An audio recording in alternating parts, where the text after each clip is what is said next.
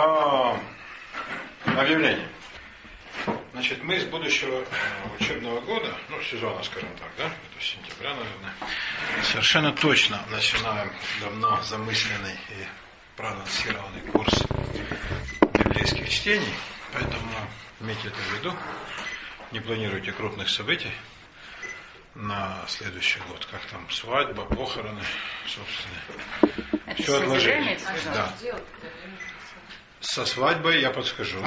Похороны категорически откладываются на неопределенное. Да. Вместо этого хороним Каддафи, Ахмадинеджада, я тоже подскажу персонально. Да? Таким путем. Значит, это будет такое братское слияние в экстазе двух групп. Они невелики, но мы еще там подключим народ, там еще желающих достаточно много вроде набирается, судя по заявкам. И место мы переменим, конечно, будем не тут. Это, скорее всего, будет на моей куртке. Возможно, в Ситибанке возвращается Юля, такая наша покровительница. А может быть не получится в банке, это не факт. Но там рядом есть одно заведение, вот мы там параллельный курс э, лекций как раз вот будем, будем там вести уже с этой среды. И вот мы с ними рассчитываем задружиться. Это прямо вот от метро буквально 3 минуты. Там на парковке есть место. И там хорошо. Вот таким путем. Так что вот имейте в виду. Значит, складывайте бабки, запасайте бекон, тыквы, ну и все прочее. Все выглядят красотки сегодня потрясающе. Не знаю, как я буду работать. А, собственно, а что? Дело-то весеннее. Значит, э, Япония. Мы должны поговорить про религии Японии. Э, и это будет как в Китае ситуация, то есть там тоже три религии, вернее, скажем так, три течения составляют вот такую вот религиозную картину. Из этих трех, видимо, ни одна в полной мере религией это не является. Э, традиционная японская религия называется синто или шинто. Вообще, все, что мы произносим с, японцы, как оказалось, произносят как ша. Не Соня, Шоня, Митсубиши, вот, Бушидо и так далее. Поэтому, видимо, Шинто. А, это такой комплекс верований, вполне э, шаманистический, магический, который принципиально не отличается от воззрений э, людей, которые жили, скажем, в Сибири и на Дальнем Востоке. Интересно, что духи у японцев в этой религии синто называются ками. Точно так же называются кам, а, душа предка, который служит шаман, и сам шаман на языке множества народов Центральной Сибири, на Алтайском, там, на Тафаларском и так далее, тоже называется кам.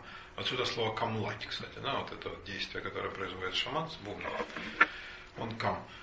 Вот, так что, видимо, есть родство, а, и вполне прямое. Ну, множество сходств в представлении японцев о духах, о жизни загробной, о, о том, что нужно, значит, спокойненько класть все те вещи, которые были ему нужны при жизни, все то же самое, что мы в шаманизме наблюдаем. Те же шаманские практики, тот же бубен, э, примерно те, те же песни, которые те вот первобытные маги, шаманы у огня пели. Но э, синто в таком не трансформирующемся виде, вот оно дожило почти до сих пор, как такая трогательная религия природы. Но японцы это все сохраняют. Вообще удивительный народ, который умудряется э, впитывать все, что он видит у других народов, все перерабатывать и ставить себе на пользу, изобретать кучу всяких невероятных штуковин.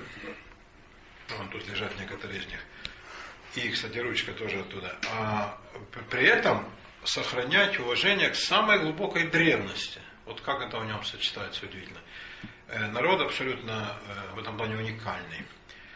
Почему они таковы, мы не знаем. Но вот они э, сами, японцы, они очень любят подчеркивать, что ни одной традиции древней они никогда не вычеркивают. Точно так же, как вот в китайском и японском языке, все древние иероглифы, они все живы. То есть при желании всех можно выучить и, например, писать, ну скажем, иероглифами, которые применялись там 100, 200, 800 2000 лет назад. Вот так, значит, для стилизации это применяется. Это даже в переводе невозможно никак передать. А, я слышал переводчицу, такую Веру Маркову, переводчицу японской литературы, классической, она говорила о том, что ну, никаких средств нет языковых в русском, скажем, языке, но я думаю, в европейских тоже, для того, чтобы передать, вот когда какой-нибудь мастер, ну, типа там Ясунари Кавабата, например, или тоже Миссима, когда вот они вставляют свои рассказы романы, куски, написанные э, стили, э, прозой, стилизованной под древность. Причем там под 100, 200, 800 летним именно теми иероглифами, которые тогда писали. И это производит совершенно обалденное впечатление, такое вот эстетское, такое любование да, техника. И кто понимает, тот поймет, остальные пропускают. Великолепный такой прием. Э, в европейской литературе, к сожалению, совершенно немыслимый. Ну, можно вставить кусок там, да, какой-нибудь ломоносовским слогом, да? Но это будет все равно немножко не то. А более древним так мы никто и не, не владеем. А уж чтобы писать иероглифами, то буквы это все равно одни и те же. Э, вот так вот любопытно устроена японская культура. Э, японцы, как и многие народы, не рассказывают правду о своем происхождении, а предпочитают легенды. И они, естественно, в этих легендах происходят от богов. Как они реально возникли, японцы, как они попали на эти очень отдаленные острова, откуда они реально пришли, трудно сказать. До сих пор спорят ученые, есть версии, что японцы это выходцы из разных мест. Вот приехал какая-то часть, они все приплыли, понятно, да, чтобы дойти невозможно, очень далеко. Острова очень далеко в океане. Какая-то часть приплыла из э, юга Китая, какая-то из Юго-Восточной Азии, Индонезии. А, кто-то приплыл с вот, Малайских островов, вот все от этой а, то, что называется Полинезия, огромного количества народов и племен, которых мы никогда не будем их знать, сколько их там, там на каждом а, большом острове какое-то свое племя. Вот они все как-то мигрировали и как-то попали на острова и смешались. И образовали вот такое удивительное э, племя. Э, первоначальные жители японских островов это не японцы, это народ Айны, блондинистые, вот такие вот симпатичные, вот среди нас тут жительница. Да, вот как раз эти айны. А, вот они примерно так и выглядят. Э, но японцы их, конечно, вытеснили на Дальний Север, где они сейчас там проживают в каком-то количестве. Они, э, ну, более-менее в таком первобытном состоянии были. Сейчас, конечно, ввиду такого соседства они там чувствуют себя получше, научились там водить машины, пользоваться приемниками, но они сами ничего не придумали. Есть они живут в тени гигантской японской цивилизации. И японцы их большую часть, конечно, истребили, как положено, завоевателям. Но поскольку им реально вот северная часть острова Хоккайдо, уже которая примыкает там, к Курилам, к Сахалину, она была не нужна, то они их там оставили. Вот эти жили там изначально. Это какие-то, видно, европейские ребята. А вот пришельцы из Азии, смешавшись, образовали вот новую японскую э, такую нацию, японскую расу очень удивительную по э, ментальности своей и по привычкам. Э, очень рано в Японию стали прибывать люди из Китая и Кореи, и под китайским корейским влиянием сформировалась культура Японии под сильнейшей. Я вам говорю, даже Китай это как бы вот как э, Солнце, вокруг которого вращается планета на Дальнем Востоке, так же как здесь это была Греция, вокруг которой все вращалось. Но здесь было два полюса. Греческий, потом стал еще и э, палестинский, еврейский, то есть Афина, Иерусалим. А там ничего такого не было, был один Китай. И китайское явление, оно, конечно, доминантное. И халаты, и кимоно, и э, форма заточки меча, и э, иероглифы, и палочки, все из Китая. Но очень любопытно переработанное. То есть они в смысле переработки пошли еще дальше, чем, например, корейцы. А, и вот удивительная штука. В Китае сформировалась система полного поголовного подчинения. Значит, у человека вообще-то никаких прав нет. Ни у кого никаких. А в Японии нет. Эм, и когда вот они излагали привезенные из Китая заповеди буддийские, то вот они, например, там вносили очень интересные изменения. Анализ которых изменений э, четко показывает, почему Китай и Япония пошли такими разными путями. В Японии сложилось с самого начала понятие прав личности и уважения к этим правам. Выбор, например, воин мог выбирать, какому из господ он служит. Мог переходить. В Китае нет. И где родился, ну, это совершенно крепостническая система, такая жестко феодальная. А в Японии у э, людей были известные права, причем они с самого начала как кодифицировались, записывались. Интересная система японского общества. Наверху, конечно, военное дворянство, те, которые мы называем самураи. В самой Японии их так далеко не всегда называли, и сложились они как самураи уже довольно поздно. Но военное сословие типа рыцарства э, европейского, вот интересно, ни в Китае, ни в Индии, ни на Арабском Востоке их не было. Вот на двух полюсах. Да? На Западе и на Востоке. Удивительно. Они, конечно, самые важные. На втором месте идут крестьяне, чего в Европе и в Китае никогда бы никто не помыслил. Э, потом идут горожане-ремесленники, и только потом идут торговцы. То есть вот такая романтическая схема. Да? Деньги в самом низу, удаль наверху, и значит вот те, кто кормят, крестьяне-ремесленники, они в середине. Причем крестьяне идут на втором месте. Ну, как интересно. Ничего похожего, конечно, в Европе не было и быть не могло. Конечно, горожанин был куда круче. Какие верования прибывали из Китая и из Кореи? Это э, довольно рано пришедший туда буддизм в такой китайской форме, в форме чань, и интересно, что в форме очень близкой к самой индийской. То есть, видимо, приплывали ребята с самого-самого дальнего запада, не исключено, что и сами индийцы. По названию некоторых буддийских святых, которые там в Японии приобрели свои имена, понятно, а, понятно, э, видно, что это вот их имена не подверглись китаизации. Прямо вот на санскрите, да, вот в индийских устах их услышали, и потом придали им японские, э, японское звучание этим именам. Значит, видимо, буддийские миссионеры доплывали так далеко. И там получилась интересная смесь буддизма китайского, чань, очень своеобразного, и буддизма традиционного, такого махаяна, который царил в Индии, в особенности в северных частях. И это все сплавилось, вот такой буддизм дзен.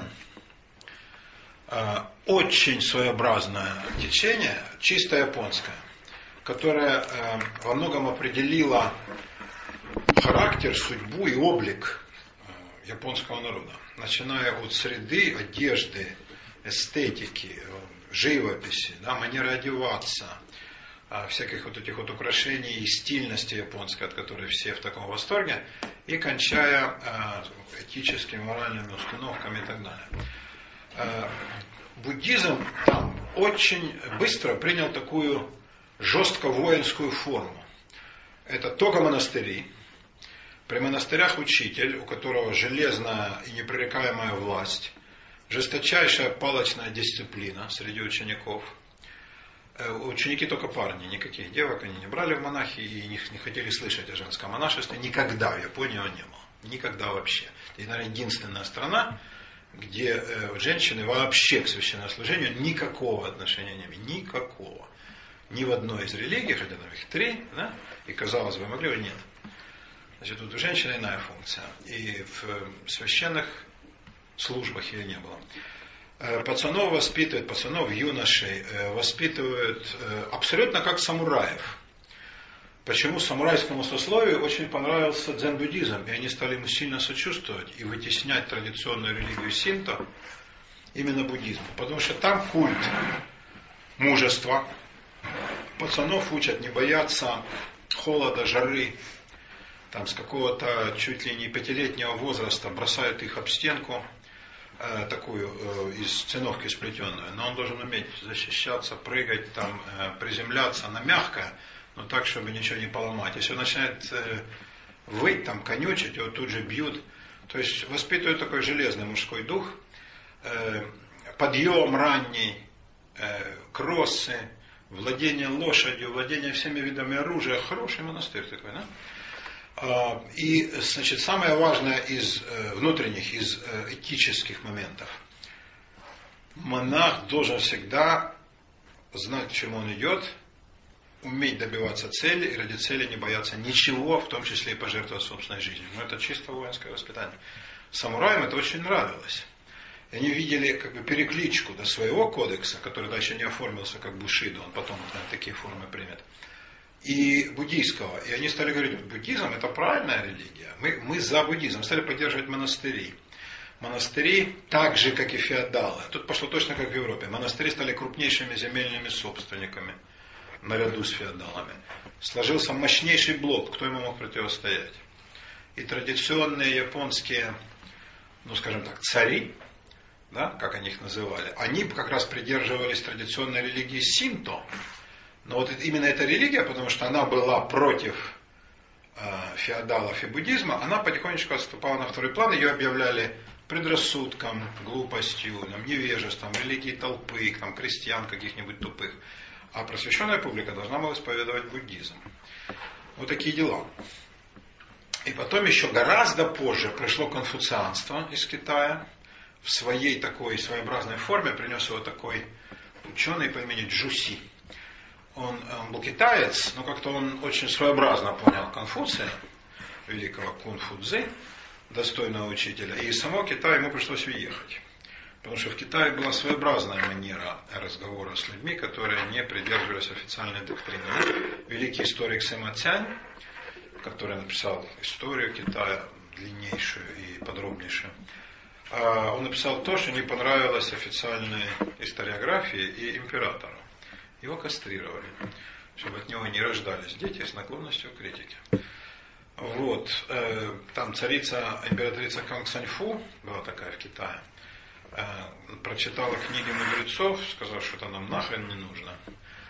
И, значит, или они перепишут быстро, особенно исторические сочинения, или мы их утопим, но не просто, а в дерьме. И вот всех, кого она нашла из тех, кто были книжник, она в дерьме и утопила. Хороший метод такой, да? Потом Ленин сказал, что интеллигенция это не мозг нации, а говно, но это уже давно в Китае все было. В Китае же придумали а, замечательный метод, который называется промывка мозгов. Промывка мозгов это не то, что сейчас вам говорят, типа э, бесконечный звездеж по телевидению, и там как э, настойчивое внедрение в сознание пипла какой-то простой мысли типа там Америка параша, победа будет наша, во всем виноваты ЖД и велосипедисты. А, а промывка мозгов это реальная совершенно штука. Человека подвешивали вниз головой, и в нос и в рот лили воду, лучше соленую. Пока из него все это не выходило, и он не признавал ошибки. Да, вот это называлось промывать мозги. То есть в Китае все конкретно. Там нет вот этих вот э, европейских абстракций. То есть они есть, но не применительно к социальной практике. Джуси это все знал и поэтому уехал в Японию. Изложил там свое конфуцианство в своем таком варианте, не особо отличающееся от э, ортодоксального. И это понравилось определенным кругам в Японии. И они стали его тоже настойчиво проповедовать. Это было уделом э, придворных, и какого-то определенного, э, определенной части вот, феодального класса, вот этих самураев, которые оформились в высшую прослойку э, и стали называть себя сёгуны, правители. Вот из них, как бы, в, в их среде, конфуцианство стало самым популярным. Так сложилось вот этот триумвират, который есть до сих пор. Конфуцианство в форме джуси, буддизм как дзен и синтоизм традиционный. Но про синтоизм, как специфически японскую систему взглядов. Синтоизм полагает, что все в мире одушевлено. Помните, я вам рассказывал? Да, это, это классический взгляд даосской алхимии. Все имеет душу. Подушка, ручка. Ну, подушка, ручка это творение рук. А вот дерево, э, там, камень, рыба, естественно, все на свете. Да? Э, все имеет душу и все может быть Э, анимизирован. То есть совсем можно заговорить, ты можешь почувствовать там душу ветра, душу облака, волны. И вот этот взгляд, ну, он как э, в первоначальном виде, он примитивный.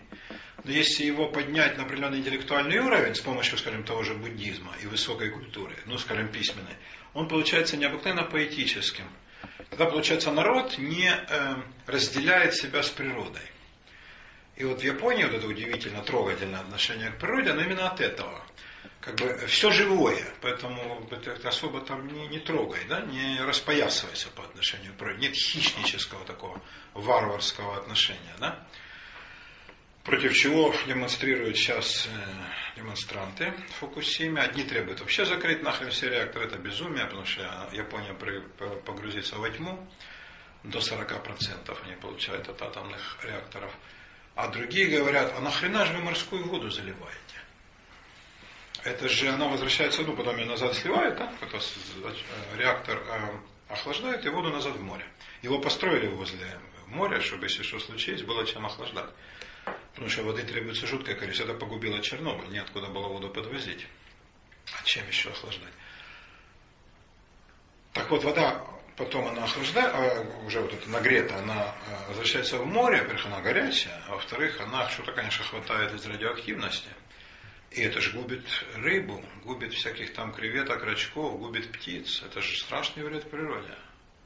То есть вот об этом они думают. Да? А, ну, я не знаю, сколько в этом невежества. А чем охлаждать? Лучше, чтобы люди гибли. Но вот очень показательный момент, да? То есть они в такой момент, они думают о защите, вот, так сказать, моря вокруг себя. Очень такой японский взгляд на вещи. Синтоизм полагает, что мир создали боги, ну это понятно, а, и у них там этих богов и богинь есть имена, была там пара богов, и Дзунами, и Дзунаги. А, она, э, вот эта вот Дзунами, родила одного только сына, э, бога ветра, такой Тайдзин, и умерла. И дальше, значит, она должна была как-то землю заселять, и этот бедный парень остался один, ну как ему. И он, значит, стал из себя делать э, вот всех следующих своих, детей. Например, там из его глаза возникла э, первенствующая в японском пантеоне богиня, богиня Аматерасу. Может, вы слышали такое? Аматерасу, богиня солнца.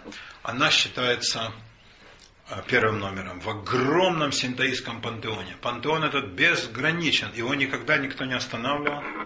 Как бы, вот все, что новое появилось, вентилятор, например, это душа, да? Безусловно. Там привезли какую-нибудь птицу, которой не было в Японии. Ну, например, курицу. Кур привезли в Японию в 19 веке. Они с изумлением взирали. Никогда не видели курей. Да? А это как бы существо с душой, ну, конечно. Какие могут быть вопросы? Да? Так вот, э, число вот этих ками, духов, оно до бесконечности разрастается. И таким образом этот мир вокруг тебя населен огромным количеством живых существ. Но Аматерасу среди них первая. И ей полагаются первые слова во время молитв и богослужений. А, но по числу храмов, которые посвящены, Аматерасу не занимает первого места. А первый э, земледельческий бог, бог земли Инари, потому что солнце далеко, а надо пахать землю, рис, овощи, все из земли. И вот этому богу Инари ему больше всего посвящено святилище. Там родился у него из э, губ этого самого Идзанаги э, бог ветра, Сусуно, Номикото, ну, много их, этих самых богов, и э, их приключения не так интересны, как индийских или греческих, когда там у каждого биография громадная. Тут все довольно так простенько. Э, ну, как у всех, да, как у всех народов, есть некая биография у богов и богинь. Э, Аматерасу, чем она замечательна? Она подарила э, людям, люди это только те, кто живут на японских островах. Других людей не может быть. Но в этом плане, как Китай, да, Джунго, страна срединная, поднебесная, ну, а дальше идут варвары с четырех сторон. Японцы точно так же рассуждают. И э, земля это только Ямато. Ямато, Япония. А сами японцы называются Ямато. Вот. Само слово Япония, я расскажу, как возникло. Или там Джапан, английское, да? А, а, оно возникло из китайского названия. Сейчас скажу чуть позже. Так вот, на земле Ямато живут люди, и этим людям Аматерасу дала э, путь, которому надо следовать для служения богам. Путь этот определяется тремя предметами материальными. Вот это очень конкретная штука, да? Э, Бог через конкретику проявляется, через три предмета, которые с ней ассоциируются, с этой богиней, у которых особая душа, не такая, как у всех предметов. Первое – это э, зеркало, второе – это бусы, и третье – это меч. Вот зеркало, бусы и меч – это три главных атрибута богини Аматерасу и три главных, так сказать, а, предмета в синтоистском обиходе. Самое главное из них что? Зеркало, меч или бусы? Зеркало. Зеркало. Кровожадность ваша известна моих столицах, доктор. Конечно, зеркало. Да, потому что в нем все, э, все отражается. Да, бронзовое зеркало, богиня Аматерасу. Вот ее прямым потомком считаются японские императоры, которые называются Микадо, сыны богов. И сидят они на хризантемовом троне. То есть э, в Египте и Вавилоне считали, что цари или фараоны прямые потомки богов. В Японии так считают до сих пор. Когда император Хирохито в 1945 году выступил с речью и добавил, что, во-первых, он советует, просит подданных о капитуляции, половина офицеров немедленно сделала харакири.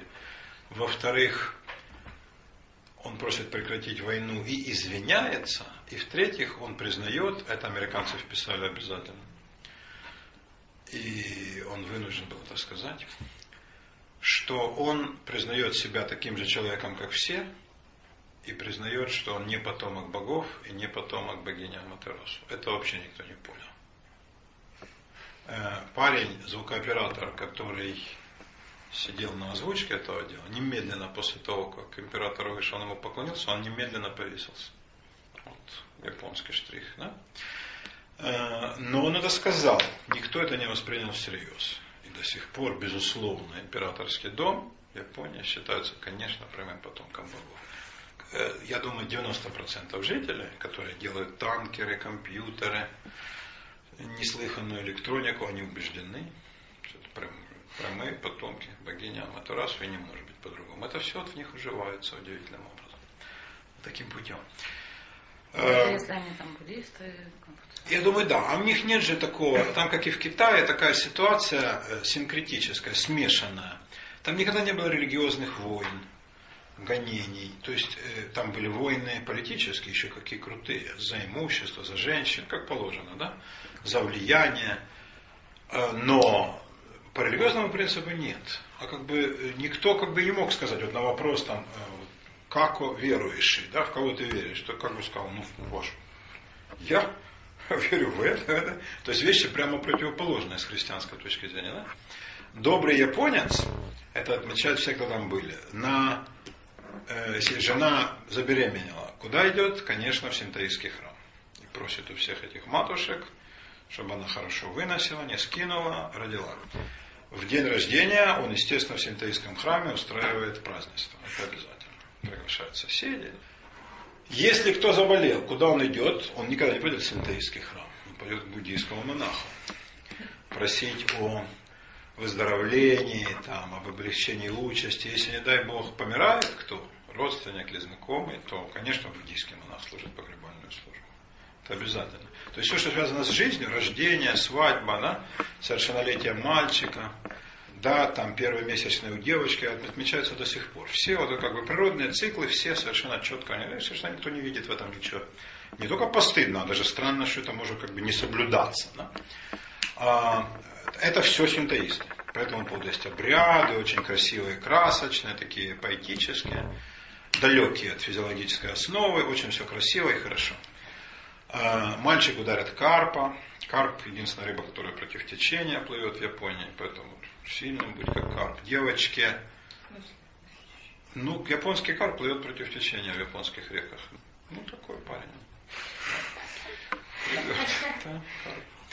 А, наверное, такой-то особый. Те карпы, которых я видел, вот эти толстые, куда им плыть? Против какого течения? Ну, это особенный карп. Девушки дарят э, ой, забыла название рыбы, тоже рыбку, потому что она плодовита. Она мечет больше всех икры, естественно, девушка желает плодовитости, это во всех, во всех э, религиях. Вот. И это все шинтаистские обряды. Они очень древние, старые, э, там э, жрец вот этот, э, он называется Куниси, э, священник как бы э, синтаистский, он говорит какие-то слова, которые никто не понимает, он потом переводит на современный язык, потом все поют, едят, естественно, едят только вегетарианское. Вот, мяса рыбы нет, только подарить можно. Вот, можно выпить крепко, это пожалуйста, устраиваются танцы, устраиваются состязания, борьба, конные скачки, там, стрельба э, из лука. Кто побогаче, приглашает борцов сумо, вот это же классический вариант, да, почтить духов самым лучшим образом. Ну, когда два здоровяка пихают друг друга пузом. И народ вот от этого ловит кайф. А, ничего похожего в буддийском монастыре, конечно, в жизни не, не могло бы произойти. А туда идут по каким поводам? По грустным. По грустным. Да? Например, там, человек потерял работу, да? заболел, да? а, какие-то неприятности в жизни. Ну и, конечно, смерть. Смерть, погребальный обряд, это все буддийское. Вот это вот удивительное разделение.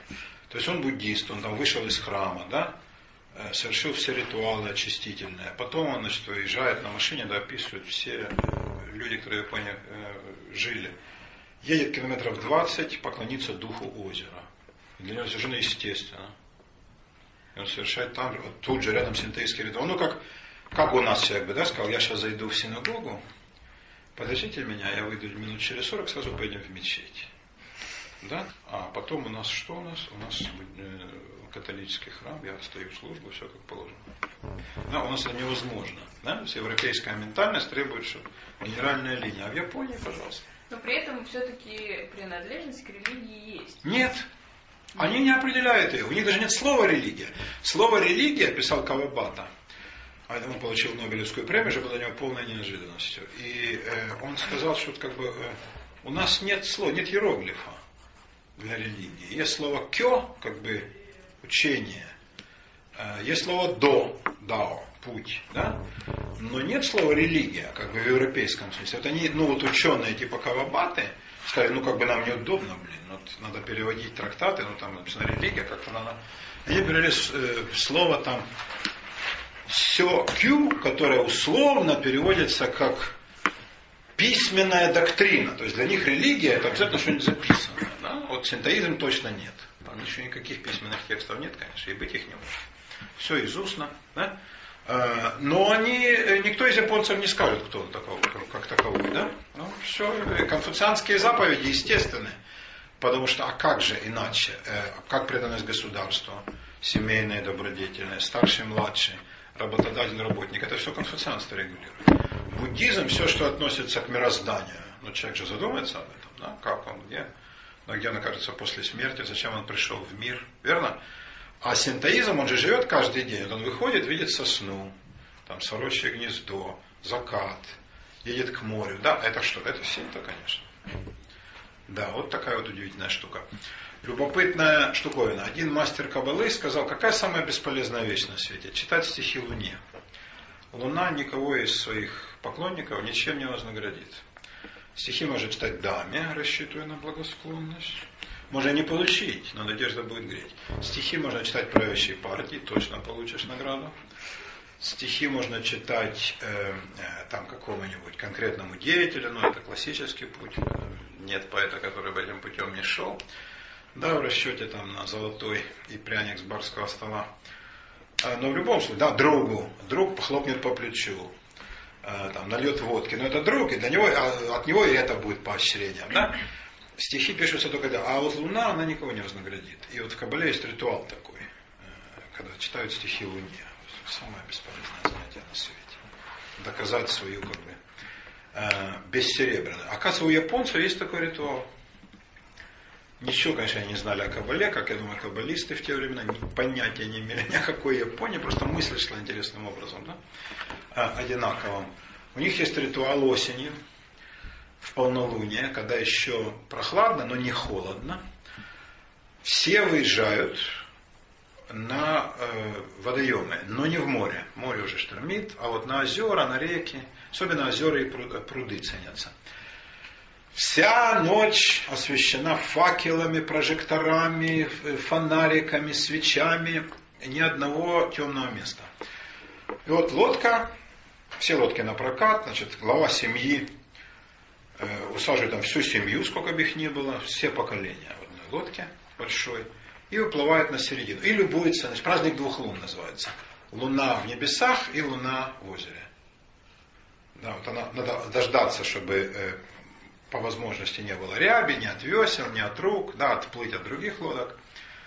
Ну, только если ветер да, всколыхнет, значит, полное совпадение, когда лик Луны отразится полностью в воде, в этот момент надо начинать читать стихи. Читают то, что сочинил человек от души, прямо тут. У кого есть дар. У кого нет, э, запасает какие-то стихи из э, поэтов. Самые крутые читают классику, японскую, китайскую. И так проходит вся ночь. Можно выпить, закусить без проблем. Это пожалуйста, да, от, пристать к берегу, сходить по надобности, ну опять, то есть как бы, но вся ночь это не выплыл на пять минут, сказал стих, вып... и потом наконец занялся делом. Нет. То есть ты всю ночь пребываешь в таких э, возвышенных занятиях, да, ты читаешь, что они стихи. Мне кажется, это совершенно обалденная вещь. Я не представляю себе ни в одной европейской стране, вот. Ну, как бы все спроецированы на Россию, ну, а вы хотите сказать, французы романтичные поплывут? Я не знаю, кто. В Америке вас сразу, как только после, после изложения этого вас сразу отвезут в психушку. Ну, это абсолютное безумие. Вот еще и частная собственность. А вот такая вот штуковина. То есть очень много удивительных черт в японской ментальности, нам непонятных. Точно так же непонятно нам, как кто они по религиозной идентичности. Да? Это же первый вопрос, который мы спрашиваем. Да? Как тебя зовут, куда ты ходишь, за кого будешь голосовать. Да, вот голосовать их, наверное, интересует, а вот какой храм ты ходишь, во все. Как, а, как, а в какой бы я мог не ходить? Да? В любой, естественно, хожу. Да? Вот такая вот штуковина. Здравствуйте, здравствуйте. Паломник шел в японский храм. Но он не ожидал увидеть красавицу. Я заметил, красавицы производят самое громоподобное впечатление. Вот он увидел, знаешь, как... А! Вот. А... Да, много удивительных вещей можно рассказать об этом народе, об этой стране. И вот это вот, э, я не знаю, что тут причина, а что следствие. Этот сплав обусловил такое вот удивительное сочетание качеств в японском народе. Или благодаря каким-то качествам в Японии сложился такой вот удивительный сплав трех религий. Но они не, не ревнуют одна к другой. Вот такие дела. Э, что про синтоизм вам сказать? Синтоистские э, культы, они древние. Э, жрецы обучаются. Мальчик приходит и говорит, хочу быть жрецом, куниси. Ну, как бы посланником этих камей, да, посланников духов. Ну, как шаманы, да, только ну, шаманы в совсем примитивном обществе, да, а тут как бы он приходит, его там как-то испытывают и обучают. Обучение только устное. Вот он прислуживает в храме, убирает, потом его что-то учат каким-то ритуалам, всему научивается. Да? Потом он берет следующих и так далее. Э, жрецы, естественно, женаты. У них есть дети. Дети совершенно обязательно идут по их стопам. А вот они их служат. Причем, значит, вот идет служба в храме, э, сколько служб заказали, столько он служит. Да, потом он уходит, переодевается и может заниматься чем угодно. Быть лавочником, лодочником, там, да, э, скажем, работать в банке, абсолютно запросто. Да? То есть это не требует всего его это занятие. Он ну, служит духом, когда духи этого требуют. Не требует, он не служит. То есть у него есть календарь какой-то, когда он сам идет в храм, даже никого нет. И, ну, тем более, если люди приходят, он, естественно, в храм идет и открывает. Да? А так нет. Вот тоже довольно удивительная вещь. Значит, э, деньгами брать ни в коем случае нельзя, никакому кунисе. Брать можно только натурой. Только. Это, видимо, очень древний обычай, когда и денег, потому что еще и не было. Да? И они имели такую ценность. Э, значит, вот там, э, кто рисом, кто там водкой рисовой, саке, кто овощами, ну, по-разному. Например, замечательный один режиссер сделал такой подарок. Он снял о храме фильм это был его подарок, и показал во всем мире. И чего смиренно эти куниси благодарили. Эм, у храмов есть иерархия. Чем больше населенный пункт, тем храм больше. И э, у храма, вот его главная, так сказать, часть, которая сразу делает, э, понятно, что это синтаистский храм, да? Как мы видим крест, мы понимаем, что это церковь, да? Минарет, да? А, или там шестиугольная звезда, понимаешь, синагога. Э, это ворота, они называются Тория. Такие красочные ворота, э, которые стоят очень э, за много метров до храма. То есть это, они не выполняют функциональной роли. Да, это как бы показывает святую землю. Вот когда ты туда ступаешь, там уже священная земля. Там нельзя громко говорить. А вот там даже в некоторых храмах, я слышал, требуется переодеваться, есть так кабинки люди оставляют там э, европейскую одежду, все же ходят в джинсах, там во всей этой халяве, и переодеваются в кимоно, все. Вот, э, женщина берет веер, переобуваются в сандали, носки специальные, как раньше, да, и вот по этой земле же можно только так. И идут, значит, тихо, все без телефонов, транзисторов, естественно. Тачки значительно раньше оставляют, то есть вот как бы такая вот святая земля, сакральная территория. Ты вступил. И дальше там три павильона, павильон подношений, э, павильон благодарений, павильон, где, так сказать, тело Бога. Э, ну, тело, что-то там такое священное. Этим священным может выступать любой предмет теоретически. Но чаще всего это что? Это либо дерево, либо камень красивый, скала, а бывает и озеро, а бывает и целая роща или урочище. Вот от чего, наверное, такая, э, такое тонкое чувство природы у японских архитекторов и дизайнеров. Все храмы синтаистские устраивались в удивительно красивых местах. Потому что само природное место, оно служит святилищем. Поэтому и, вот и построй так, чтобы оно вписывалось, да? Не противоставлять храм природе, а наоборот, как бы его вписывать туда. То есть тоже все, да, удивительно, что делается для нас. Срубить в лесу просеку, там поставить церковь. Начинается любое жизнеописание любого монаха, католического, православного. Тут, наоборот, ничего не руби, а наоборот, впиши туда свое. Да? Это разница в подходах. А, вот, ну вот про синтоизм в основном. В основном, а, да. А да, вот эти японские сады камней, они связаны как-то с... Э, Этот, э, они связаны, да. Они, конечно, возникли э, в буддийских монастырях для размышлений. Но синтоизм, поскольку как бы ни одной религии не запрещено брать что-то у другой соседней, а что, кстати, характер японского народа, совершенно не западло учиться. Как бы вот он ездит и говорит, о, это классно, мы это применим. Так это же наше. Ну ничего, как бы было ваше. То есть абсолютно ничего, кстати, зазорного ни в чем нет. Да, японцы лучшие в мире ученики, я думаю, не будете спорить. Значит, страна, которая выписывала, и, кстати, выписывают до сих пор, журналы юной техники, техника молодежи. Японцы выписывали обязательно. Все внимательно штудировали.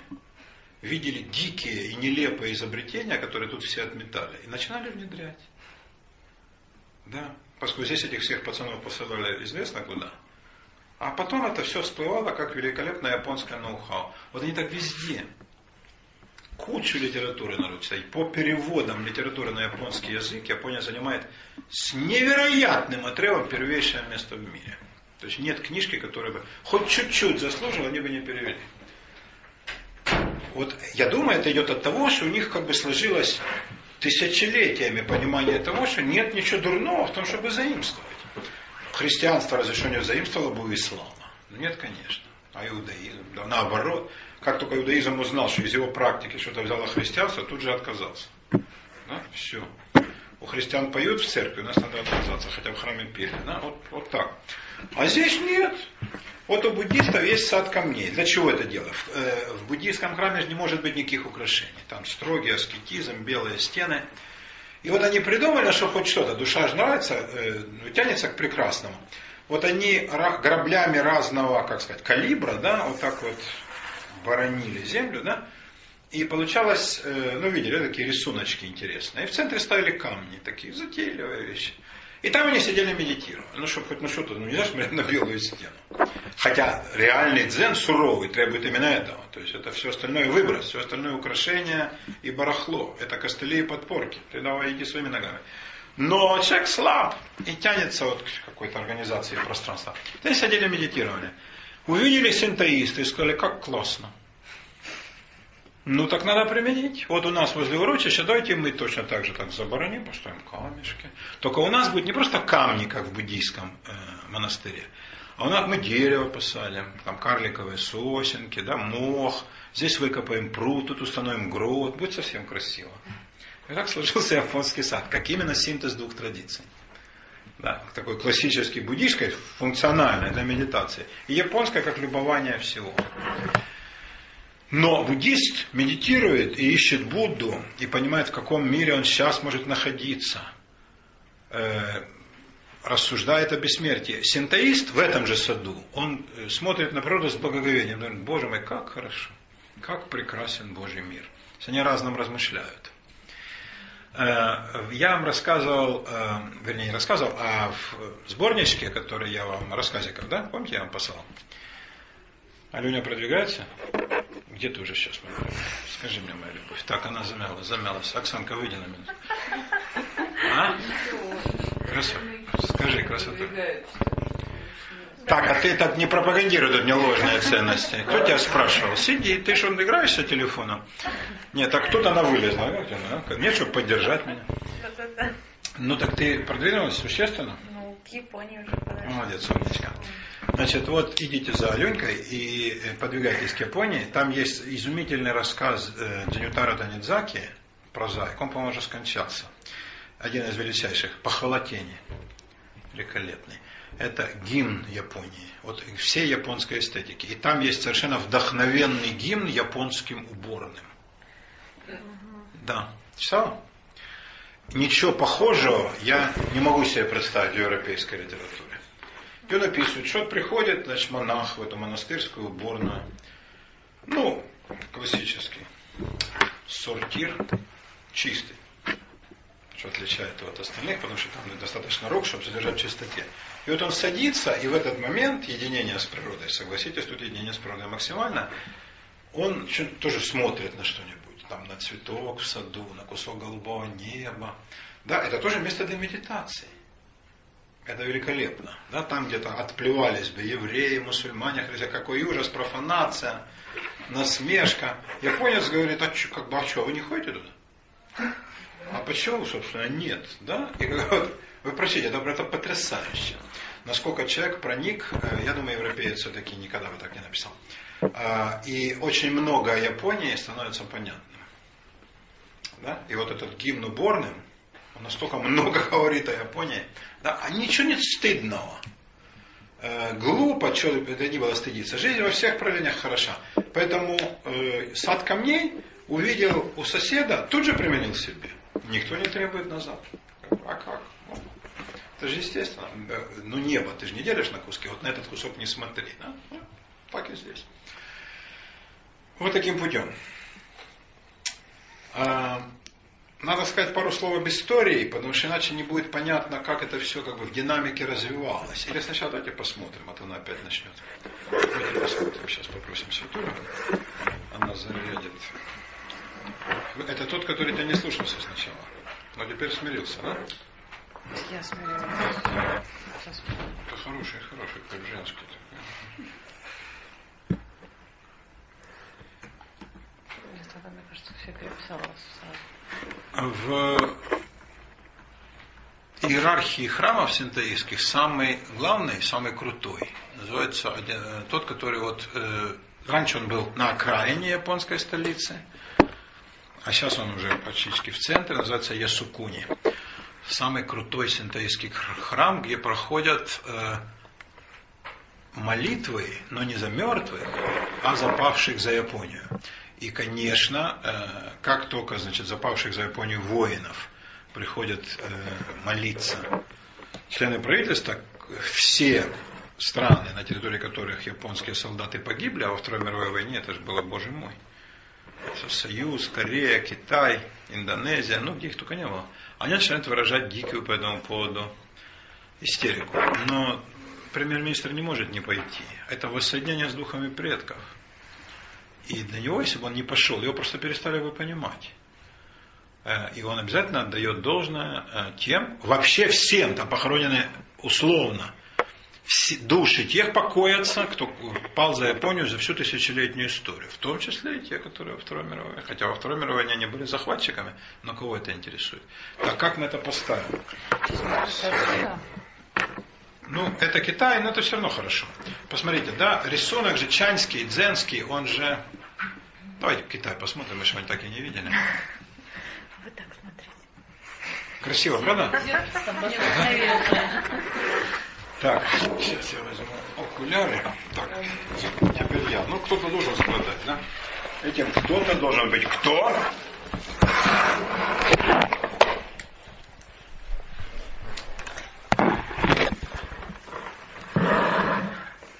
Это э, китайский монах, может быть вполне японским, кстати, с каменным таким шаром в руках. такая вот классическая ну и ладно, медитационная модель. Это рисунок с непременно каким-нибудь стихотворным комментарием. Да? А вот э, в Европе, и на, в Индии, да, поэзия и живопись шли разными. А здесь как-то оно все на Дальнем Востоке, все мыслилось вместе. То есть он непременно текст поэтический должен быть. Конечно, это понятно, это не дата написания, не фамилия художник, это какой-то подходящий к случаю стих. Э, это же живопись поли, вернее, полихромная. Бывает вообще монохромная, которая, по-моему, самая лучшая. Вот в два цвета, белое и черное. И когда множество остается пустого пространства на листе, это высший класс, по-моему, живописи. Да? Не закрашивать каждую, свободная, каждый миллиметр, а вот именно вот таким образом оставлять. Вот такая эстетика э, совершенно необычная для Европы, но великолепная и э, потрясающая, я бы сказал. Китайский храм. Вот китайский храм традиционный, это вот сочетание желтого с красным для Китая вообще характерно. А, желтое это власть, красное это радость. А в Китае белый знак траура. На свадьбе э, жених и невеста одеты в красное. Красный знак радости. То есть это соединение, как бы радостное подчинение воле богов, желтое с красным. Тоже китайский храм. Нет, не храм, как небо, который в Пекине. Может. Ну там же, как бы, э, многие из тех храмов, которые как бы, ну, были в классическом варианте, они были закрыты. Установили. Нет, я думал, это статуя Будды в этом в Лошане, но это не она. Это вот просто храм, вписанный в природу. Китайцы тоже большие молодцы в этом плане. А, а можно чуть-чуть э- экран? Он просто отсвечивает. Благочестивым душам он не отсвечивает. Так, что там дальше у нас? А, подожди, о.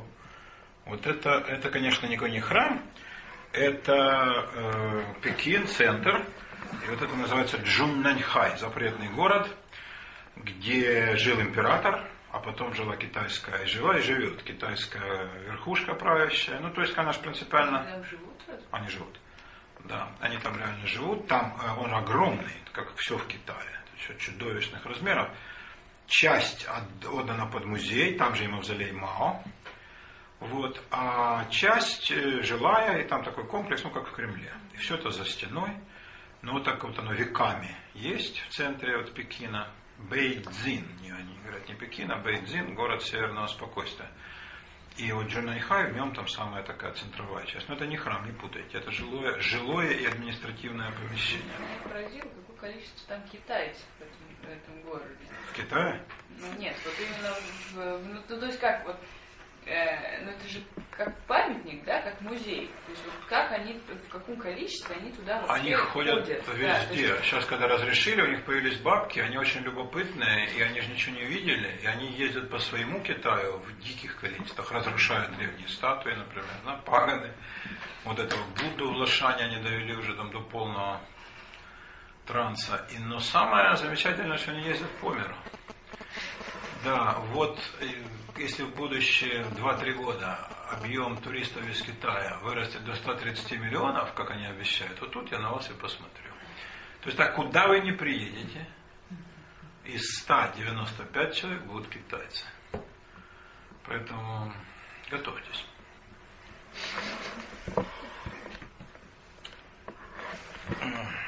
А, вот красиво. Это вот Япония начинается. Вот, э, Зачем ее опять надо было? Япония? Ну, ничего, Никита Сергеевич сказал. Подожди, э, вернись сюда, несколько назад. Все уже Япония, еще и до этого один. Вот, смотрите, какая прелесть, да? Сделай побольше, пожалуйста. Вот храм над водой, да? Великолепно. Ну, все храмы, в принципе, красивые, да? Э, Есть э, в России, да, уцелело очень мало. Они же ничего не разрушали, гады, да? А в России сколько разрушено, но до сих пор сохранилось, да, там церковь, Покрова на Нерли, Киевская София, Из- изумительной красоты храмы. Но э, люди, которые вот много путешествовали и имели возможность сравнивать, говорят, что ничего похожего на японскую храмовую архитектуру нигде в мире нет. Это потрясающая красота. Ну, мне кажется, это даже фотография, да? Смотрите, какая вот изумительная. Это золотой храм знаменитый, как вот он отражается в воде, да? Вот идея праздника двух лун. Вот, это в Киото. Киото же была древняя столица, а Токио тогда называлось вообще не Токио, а Эдо. Эдо. Вот. И э, главная столица была Киото. Киото потом оставили таким полудеревянным, там почти нет промышленности, это город-заповедник. Люди, которые были, говорят, да, потрясающе. Там нет гостиниц европейского стиля, нет кровати в гостиницах, только циновки. Нету стульев. Да. Нет, нет унитазов. То есть вот все как было в традиционной Японии. Ресторан берет не за еду, а за вид. И вот где тебя посадят, ты самый лучший вид, за то сколько ты и платишь. Как бы, да, такой японский взгляд на вещи. Не, не так важно, что ты ешь. Ну, примерно то же самое и съешь. Важно, что ты смотришь в этот момент. На что мы смотрим в кабаках, я даже не хочу вам говорить. Вот, смотрите, во время... Э, сделай светулечка, отлично. Э, во время осеннего вот этого вот буйства красок, да, когда клен знаменитый. Не всякий клен же дает такой красный цвет, это такой, такой специальный сахаристый. Вот в Канаде такой клен, и в Японии таких много. Чем более красный лист, тем больше содержание сахара в этом в соке этого дерева, отсюда кленовый сироп там они делают, да, то есть обычно дают желтый, а вот чем краснее, тем сахаристнее. И в Японии много таких. И вот сочетание желтого с красным, это фантастика. Это в Карпатах, кстати, тоже есть. Там есть желтые и красные. И великолепные. Вот едешь, изумительные места, но ничего там похожего, никаких храмов, конечно, там никто никогда не строил. А могли бы. Вот с огнями, это праздник огней в храме. Ну, ничего, я думаю, лучшего эстетического впечатления мы не получим, да, ни от чего. А сейчас в Японии все э, поездки дешево. Сейчас зацветет сакура. Так что вот, вот смотрите, белый, белый храм так называемый. Ну, потрясающе. Да, он в два цвета, но как же он сделан. Начинался с храма, потом это стало замком сюгунским, но храм они не разрушили. Вот он так в скале, и вот идет без пестроты, да, вот два цвета. Насколько все-таки удивительные люди. Э, я думаю, с точки зрения эстетики, все народы хороши и изумительны. Но вот японское понимание эстетики, э, наверное, самое утонченное и изысканное. Говорят, это больше всего проявляется в манере того, как одеваются женщины. Но я прочел тоже Танидзаки, как одевались японские женщины традиционно, это кошмар. Да, значит, щеки должны были быть морковно-красными, а зубы надо было зачернить. Не должно было быть белых зубов. Вот так. То есть это совершенно своеобразное представление о том, что такое красиво. Что, ну, улыбка, она не красит бабу. Ну что, зубы-то стоят, да? А так она так чуть-чуть, она черная, сень, ну так вроде нормально. В традиционных японских спектаклях, которые я видел, э, э, девушки, ну там мужчины играют, когда играют женщины, они выходят с зачерненными зубами. Вот. То есть э, японская традиционная вот дама этих кимоно, там с дикой прической необыкновенной, там в 15 слоев с помощью заколок, лака, шпилек, каких-то там подкладок деревянных, что там только нет. Прическа это колоссальная вещь. А, ну вот, э, прическа затейлива. Как можно с ней жить с этой прической? И вообще находиться больше двух часов. Э, но вот кимоно необыкновенной красоты и рисунка. И, собственно, все. Я не могу, не могу сказать, что, что такое там прям необыкновенное изящество. Хотя, быть, как это понимать. Э, походка вот эта да, мелкая семенящая.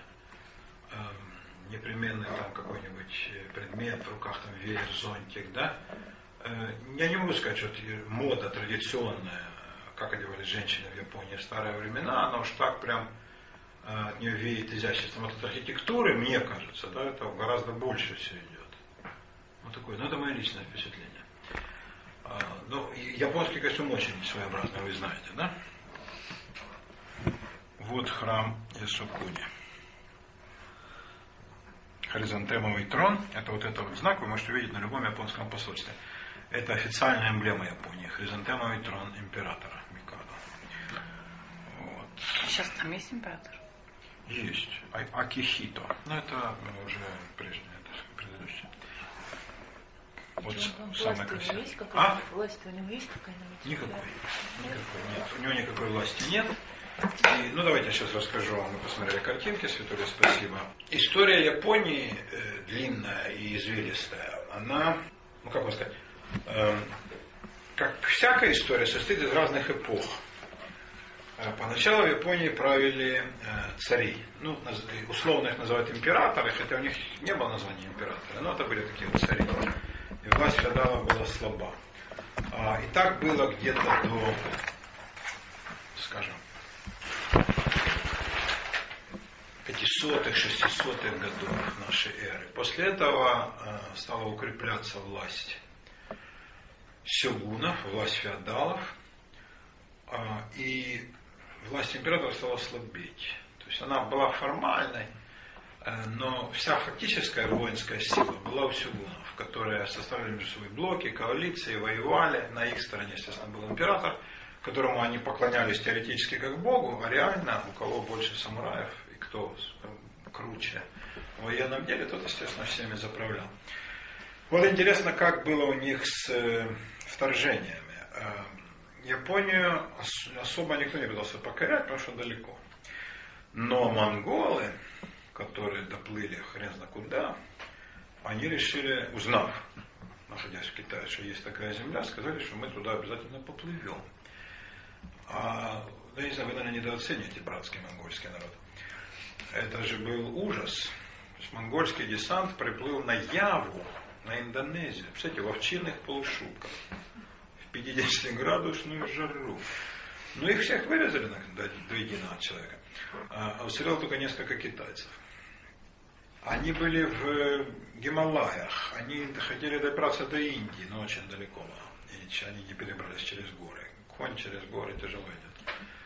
Но все предгорья гималайские все покорили. А, Корея, Вьетнам, все было. А, ну, они, конечно, с помощью китайцев, конечно, но там была теоретически монгольская власть династии Юань. И вот они, значит, поплыли и в Японию.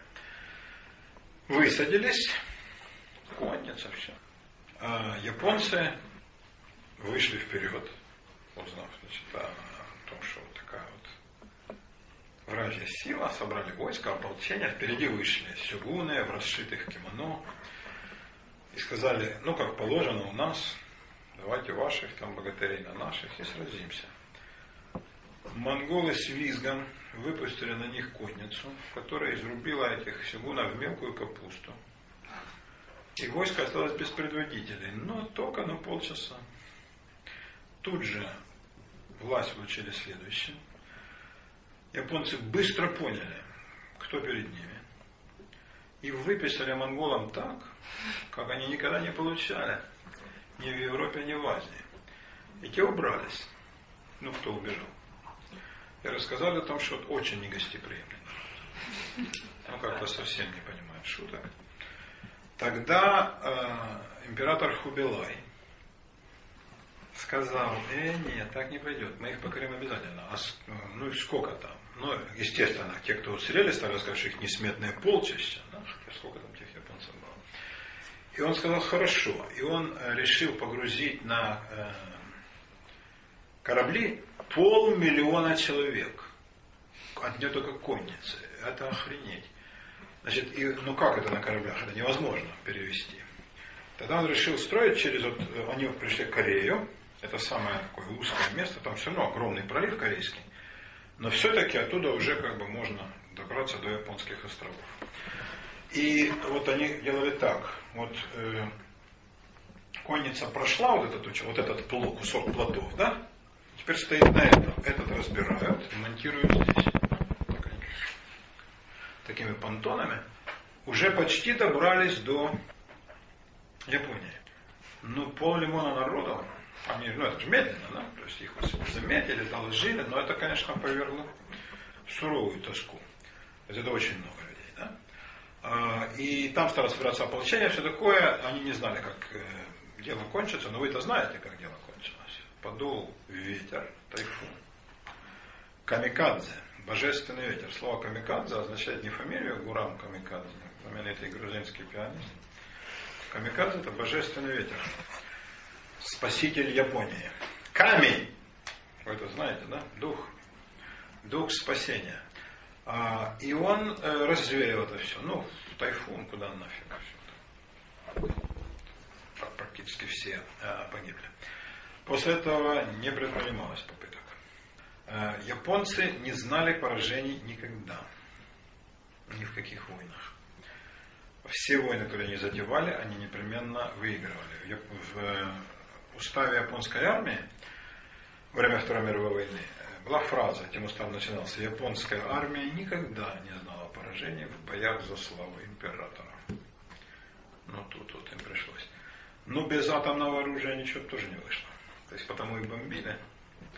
Стало понятно. Их ни, никак невозможно сковырнуть. При полном уже подавляющем преимуществе Америки, уничтожении японского флота, авиации, они приняли тактику камикадзе пикировать на самолетах вниз, кто-то попадал, кто-то большинство нет. Но кто-то попадал реально в американские суда. Особенно, ну, авианосец, он же здоровый, там в него трудно промахнуться. А, но это был жест отчаяния, понятно, что ничего из этого не вышло. А, они остались без сырья, ну то есть все. Но когда высадились войска генерала МакАртура на Окинаве, крохотном островке, маленький, это ничтожный островок по сравнению с гигантскими японскими большими островами, то бой был такой, дрались все без исключения. Старики, дети, женщины с заточенными вилками. Потрясло то, что дети затачивали ложки, как в зоне у нас. С этими не давали даже ножей. С этими ложками перли на американскую армию. Потери были такие, а, конечно, они взяли Окинаву. Но потери были такие, он их рассчитал и сказал, что, знаете, мы потеряем не только всю армию, но и половину населения Америки. То есть, если мы будем брать их штурмом, да, как классическим способом. Поэтому надо или обстреливать, ну, под, под, подводить корабли, разворачиваться левым бортом, бух-бух, и полгорода, потом еще полгорода. И так потихоньку. А, либо каким-то одним, но болезненным э, способом. Таким болезненным была признана атомная бомба. Когда тоже, конечно, кто-то погибнет, при этом они выбрали не Киото, хотя могли бы, и не столицу, а довольно два малозначительных городка, Хиросиму и Нагасаки. И за две бомбардировки стало понятно, что будет дальше. Если продолжать бомбить они бы не смогли долго, у них было всего 10 бомб, но это вполне хватило бы. Но две произвели мощнейшее впечатление. И вот тогда они капитулировали. Потому что иначе победить их было бы невозможно. Ну, вы посмотрите, что сейчас там творится, да, эти люди, которые там сражаются в этом пекле, и как они себя ведут. Да, ни одного случая грабежа, мародерства. Можете себе представить, что было бы у арабов. Про более просвещенные нации я даже боюсь говорить. День по Владивостоке такой рвануло, ой-ой-ой. А там вот так. И, значит, пишет японец о том, что все-таки э, ужасное несчастье затронуло несокрушимый японский дух. Я, я сам видел, пишет он, японец, как машины, уезжая со светофора, нарушают рядность. Вот до чего дошло. Разве такое можно было себе представить? Разве можно так давать волю страху? Э, ребята, это серьезный народ. Вот таким путем. Значит, это считается ужасным да, нарушением э, всех общепринятых норм, если человек так себя ведет, до какой же степени он струсил. Вот такое удивительное явление природы. Япония. Интересно делали, глядя на эти плавающие дома и автомобили. Ну, они плакали, как все, э, но как бы, э, значит, все же пишут, как они ведут себя. Во-первых, поддержка друг друга полная. Кто первый пришел на помощь? Армия и мафия. Мафия, распределя, во-первых, э, чтобы даже не было соблазна по моду мародерства, установили ребят. Собрали бабло, отвезли воду, рис, детское питание, э, бесплатно. Объявили мораторий на крупные дела. Вот, только по мелочи, там проституция, рэкет, мошенничество. А сама себя там только сильную сторону жизни занимает, да? Очень. Якудза одна из сильнейших, да. И они, значит, сказали, что как бы типа мы, мы предупреждаем всех, что если кто-то, значит, самопально захочет сейчас вот взять чужое, то мы разберемся лично, не дожидаясь полиции, и мы вам ничего хорошего не обещаем. Как-то все поверили. А вот. И кроме того, вот это не присылают, это те анонимные, но приходят люди, да, которые и к ним придраться нечего. Вот, вот он, подарки от барона. Вот такая вот штуковина. Полная поддержка друг друга. Банки сказали, все выплатят, конечно, как только устаканится ситуация. А, и абсолютнейшая солидарность, там, экономят электричество и солидарность с э, пострадавшими районами. Вот. С другой стороны, э, представители пострадавших сказали, у нас одна отрада, телевизор. А сейчас отменили развлекательные передачи. Вообще-то и вы показываете только целый день вот это, как мы страдаем, это и так видим. Нельзя ли как-то? Они сказали, все, провели, провели фестиваль комедийных фильмов. Да. Да, ну что. Трясет до сих пор. Но это уже не так трясет, как э, раньше. Ну, никто же не знает, как она труханет. Но сейчас вот 4-5 баллов, это много, но это не, не, не 9. Но самое ужасное, они не могут взять под контроль реакторы. То есть вроде бы давление показывает, что не пробита стена, но уровень радиации такой страшный, как вроде как бы пробита. Откуда течь, понять. Штатники помогают им, и англичане не могут понять откуда. Ну, сложно что. Но ведут себя в этом смысле совершенно безупречно, конечно. Эм, вот такой вот удивительный народ. Э, ну, про японскую вежливость и про японские э, порядки можно рассказывать очень долго. Я думаю, это сплав э, вот этих вот трех религий, которые на вот удивительную эту островную почву лег. Вообще я должен сказать, на островах всегда самая удивительная фауна. Да, на островах живут звери, птицы, которых нет в других местах. Вот э, жители островов, люди, они тоже очень отличаются. Вот жители крупных островов, Англии, Японии, совершенно не похожи на островных, правда? Очень странные, те и другие, да? И руль, заметьте, у них не там. Вот у них по-другому все, да? А? Тоже, да. То есть вот у них все не так. Вот островная ментальность, она отличается от континентальной. Очень сильно. И, конечно, эти нации создают громадные империи и планы у них, да, ну, британская империя, от которой они заходят в солнце, и английский дух, японский, такой же, только Англия была в 19-м, Япония в 20-м, а, ну, может быть, продолжит быть в 21-м, но это примерно то же самое. И тот же дух самопожертвования, и кодекс чести, английский джентльмен, да, который с улыбкой гибнет в бою, и самурай. А, единственное э, отличие серьезное, Никогда никто в Японии, какой бы он ни принадлежал религии, там был бы больше синтоист, буддист или конфуцианец, никогда не верил в бессмертие. Как-то они не приняли эту идею совершенно. Они э, рискуют жизнью и умирают не для посмертных благ. Ну, как скажем, мусульманин, да, убивает э, людей в детском саду, или там стреляет из-под юбок беременных баб, в Буденовске, или кто уже там совершенно смелый, хотя где сейчас такие мусульмане, э, сражается там с каким-то вооруженным противником. Он для чего? Для того, чтобы 70 девственниц встретили его в саду, в райском. Да? Э, христианский рыцарь э, ждал, что Богородица примет его как сына, что ангелы укроют его своими крыльями. Ну, то есть ради посмертного воздаяния. Японец никогда в это не верил. Самурай умирает или рискует жизнью э, только ради славы и ради доброго имени в истории. Это единственная награда. Ничего больше ему не нужно, и он, собственно, ни во что другое он не верит. Э, он верит, что имя его будет бессмертно, его прославят летописцы, поэты, на его примере будут учиться, род его с э, радостью будет носить славную фамилию, э, и поэтому он готов умереть. Но ни в какую бессмертную жизнь, ни в какие перерождения, райские кущи они не верили никогда. Согласитесь, так умирать еще тяжелее. И самурайский кодекс, то, что называют у нас Бушидо, Бусидо, это комплекс книг, несколько. А главное называется Дзорури. И эта книга Дзорури открывается изумительной фразой. Совершенно потрясающе. Она звучит так. Всегда помни о том, что ты уже мертв. Это хорошо. Да, ты уже мертв. Все уже произошло. А вот эти книги сейчас уже как исторические остались? Конечно, как исторические. Нет, ну как бы... Кто-то воспитывает там... Нет, ну я не думаю, что сейчас кто-то воспитывает, потому что какой же сейчас самурай там. То есть ну, они рассказывают об этом в школах с гордостью, в университетах, это в школах боевых искусств, которых я помню множество. Да, это все как бы проповедуется, да? Э, ну, сейчас вряд ли кто этому следует. Но с другой стороны, да, мы же видим, как японцы вели себя во время Второй мировой войны, геройски абсолютно, и как они ведут себя сейчас. Нет отбоя от желающих лезть в пекло. Не заставляют никто никого, не обманывает, да, как в Чернобыле. Что хлопцы, там тройную зарплату, то каждому водке, а там работает, а всех дел. И никто не говорил правду. Сейчас же они рассказывают, уцелевшие там старики.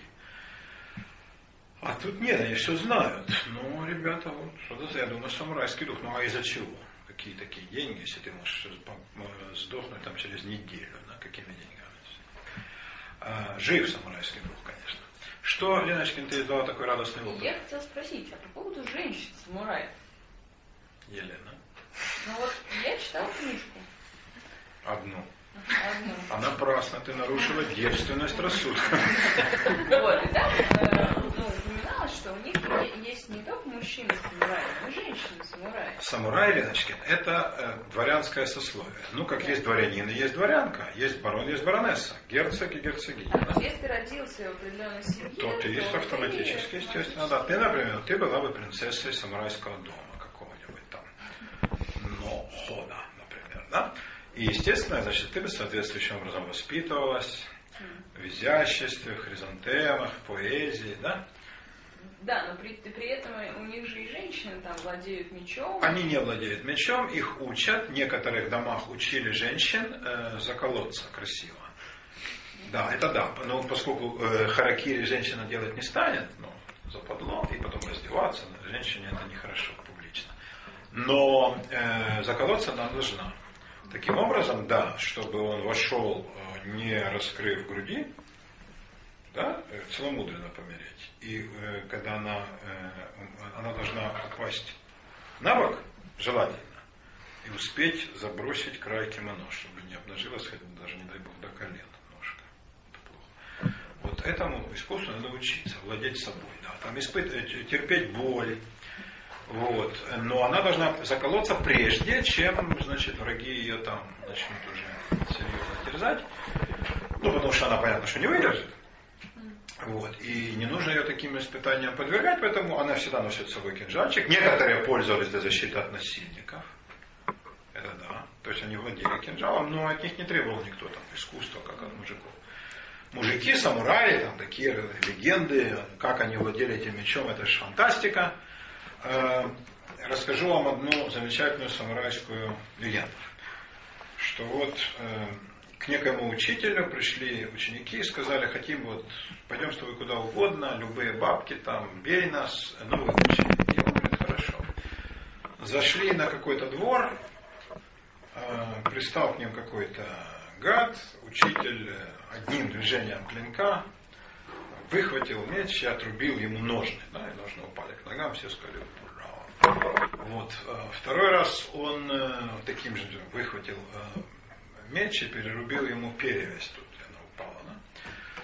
А, это позор, да, считался. И все тоже зааплодировали, сказали великолепно. А потом, э, третий раз они шли э, через поле, и он увидел муху и перерубил муху пополам. Но они муху не увидели. И сказали, вот, учитель зря обнажил свой меч, такой славный, вот, понапрасну машет. А это тоже считалось дурным поступком. И он понял, то есть учить надо только до той поры, пока ученики понимают. Дальше учить не надо. Да? То есть до той э, степени, пока ученики способны тебя воспринять. Да? То есть мух они не видят. Хорошая тонкая притча. Да? А, вот такая вот штуковина. У Акутагава Риноска масса замечательных рассказов из самурайского быта на самурайских легендах основанных, да, я вам их там рекомендовал. Там отложенная месть и так далее, все это потрясающе. Э, конечно, самурай миф существует, естественно. Ну так там есть что мифологизировать. Там есть что мифологизировать. Самурай владел мечом великолепно. Меч считался душой самурая. Это реально. Да? У него был один меч за всю жизнь. И искусство ковки мечей, но это была практически не ковка, а сварка. То есть таким мастерством владели только в Европе французы, франки, потом научились уже позже немцы, итальянцы и японцы. Ни арабы, ни индийцы, ни китайцы не могли такого ковать. Он очень долго куется. Это же ну, практически холодная сварка. И там при, э, вот, как бы вариваются друг другу разные пласты. Из разных пластов стали состоит, через что он такой суровый. Вот. И самая наружная кромка, которая поддается затачиванию, и специальные способы затачивания, меч в безупречном состоянии. Два меча, да, один большой боевой, второй маленький короткий. Они всегда при самурае были при себе. Ну и владеют лук, которым он тоже владел хорошо, копье. Самурай владел любым оружием. А что касается боевых искусств, то это как раз монашеские дела, не самурайские. Это боевые искусства развивали те, кто не забыл носить оружие.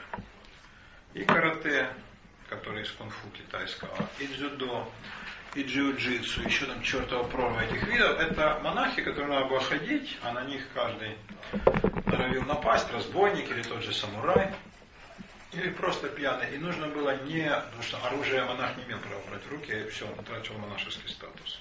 Железо вообще нельзя было брать. Железо и золото, двух металлов. Железо война, золото богатство. Нельзя было просто брать в руки.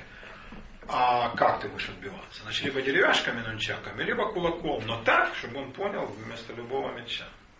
И вот эти приемы, все эти штуки, это все развелось из э, необходимости монахам защищаться. Поскольку монахи, конечно, в дзенском воспитании, они выполняли роль воинскую. Вот эти ниндзя пресловутые, это кто были? Это были все монахи.